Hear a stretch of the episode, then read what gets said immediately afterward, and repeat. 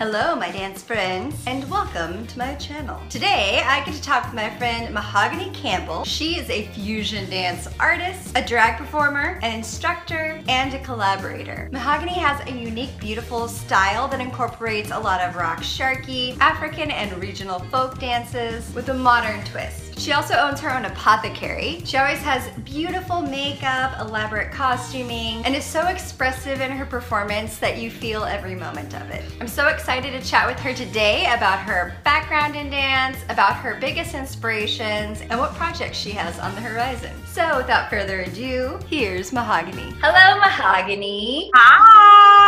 Super excited to see you. I've been uh, really excited about chatting with you about dance and your other business and just all the things. So thanks for joining me today. Thanks for having me. Definitely. So I think that the first time I saw you dance was when I was kind of new to the community and I saw you and Grayson do a really amazing like fusion African Yeah. duet that was absolutely just mind blowing.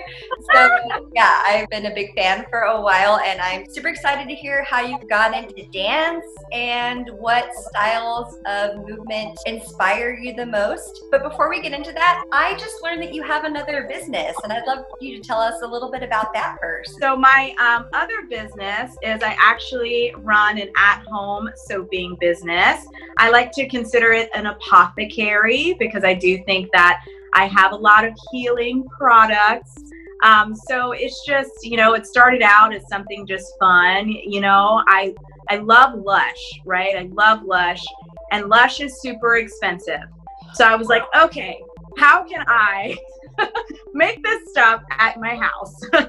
so I literally just, you know, researched and, you know, tried recipe after recipe and figured out how to make soap and bath bombs and lotions. And then my mom was like you should stop giving this away. You should try to sell it maybe. You know your dance habit is quite expensive so maybe you should try to make some money.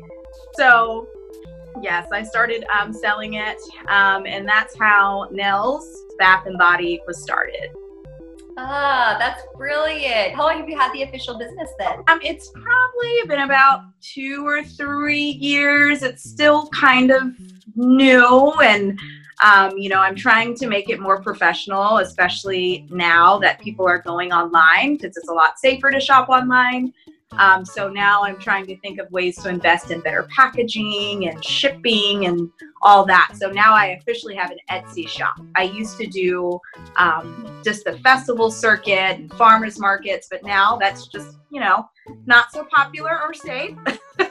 so I've had to move to online. So I have my Etsy shop now. Cool. I'm glad you were able to make that shift pretty easily. And yeah, it's always great to have an extra funding department for your belly dance or dance or performance expenditures. Tell us about your uh, your dance background and what inspires your movement. Well, I think I have, I think everyone says that they have a really diverse dance background you know, we all do. Um, but I think that mine is, you know, just as diverse as everyone else's. So I started off um, really growing up doing West African dance. Um, so that's the core of my styles of movement and then everything else just kind of got sprinkled into the the gumbo pot so the roux is west african dance and then all the ingredients are all these lovely things i um, took lyrical for about a year and contemporary but i've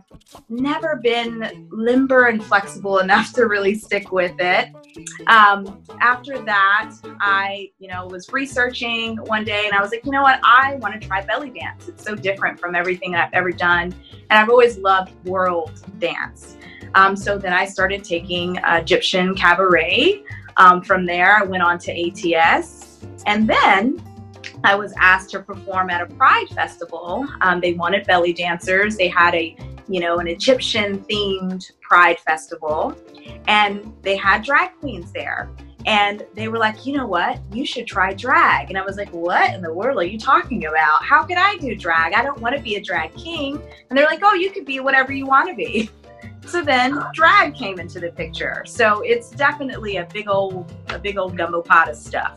Yeah, I, I've definitely seen a lot of different um, stylizations and influences in your dances, which are usually so joyful and just effervescent. And you look into the crowd and everyone's got like a big old smile on their face and their eyes are like glazed over and their hearts are just pounding. It's, it's quite an experience. So I would imagine it incorporates a lot of different passions yours.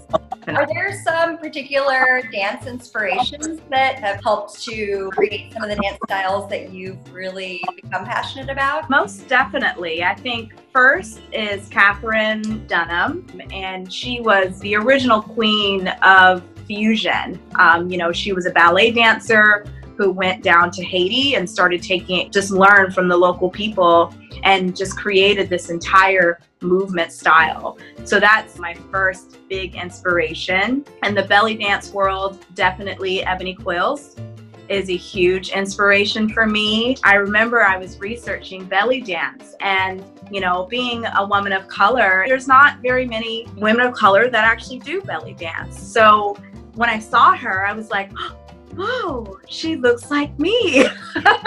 you know, and it was so exciting. And then she did hip hop, and I was like, what is this? So she was just a huge influence for me. Also, Grayson Von Trapp, um, huge. Again, another fusion artist. And I, I, tend to be drawn to those kinds of dancers because that's what speaks to me. Um, and then lastly, I would say Yanis Marshall. He's actually known for heels choreography. Um, so he does a lot of Vogue and um, just kind of fun, just upbeat attitude kind of dancing. I don't even know how to explain it, but it's just the tea. It's amazing. so tell us what stuff you have going on for dance as far as, you know, our quarantine online setup right now. Well, I do have just a couple of projects in the works, um, and they will all be on my Facebook page and all the links and everything. So definitely check it out. I'd love to hear more about like what the drag scene is like in Louisiana because you're out of well now Lafayette. Well, the drag scene here, I think, is it's very similar to the New Orleans drag scene where pretty much if you're entertaining, they don't care about your gender, which is great. Um, you know, I am a cisgendered woman who does female impersonation, which is very like what? People are very confused when I tell them. But it's really a you know, either way, whether you're impersonating another gender or not, you're still creating a character and an illusion. So that's what I always tell myself like, I am creating a character because my drag persona is I don't walk around with that beautiful, huge hair and glitter on my eyes. so that is a persona. And I love the community here. They they just want to be entertained and have a good time. And they are so accepting of so many different styles. They have, you know, some people that do burlesque with their drag, and some people just do these old school diva songs. It's just a lot of fun. Is that um, kind of similar to the community that you became first involved in as far as drag community goes? I think, you know, the scene that I emerged from was a little bit different. I had to really work really hard um, to kind of pave the way for performers like me. Um, it was such a male dominated scene. And I had my drag mother, her name is Athena Campbell. That's where the Campbell comes from. And she was like, you know what? I'm sick of this. We're not doing this. You deserve to be on stage just like anybody else. So she kind of kicked down the doors and I just bust in and refused to take no for an answer. and now it's so exciting. There's so many um, entertainers in that community that just come from all walks of life now. So I feel like a little bit like, oh, we did that, and it, and it's it's great. Very cool. Do you still keep in touch with your drag mom? Oh yes, all day, every day, yeah. always. And it's never anything about drag or anything. It's usually like us talking about our plants. Great. Well, bye, Mahogany. Thanks so much for hanging out today. Thank you for having me.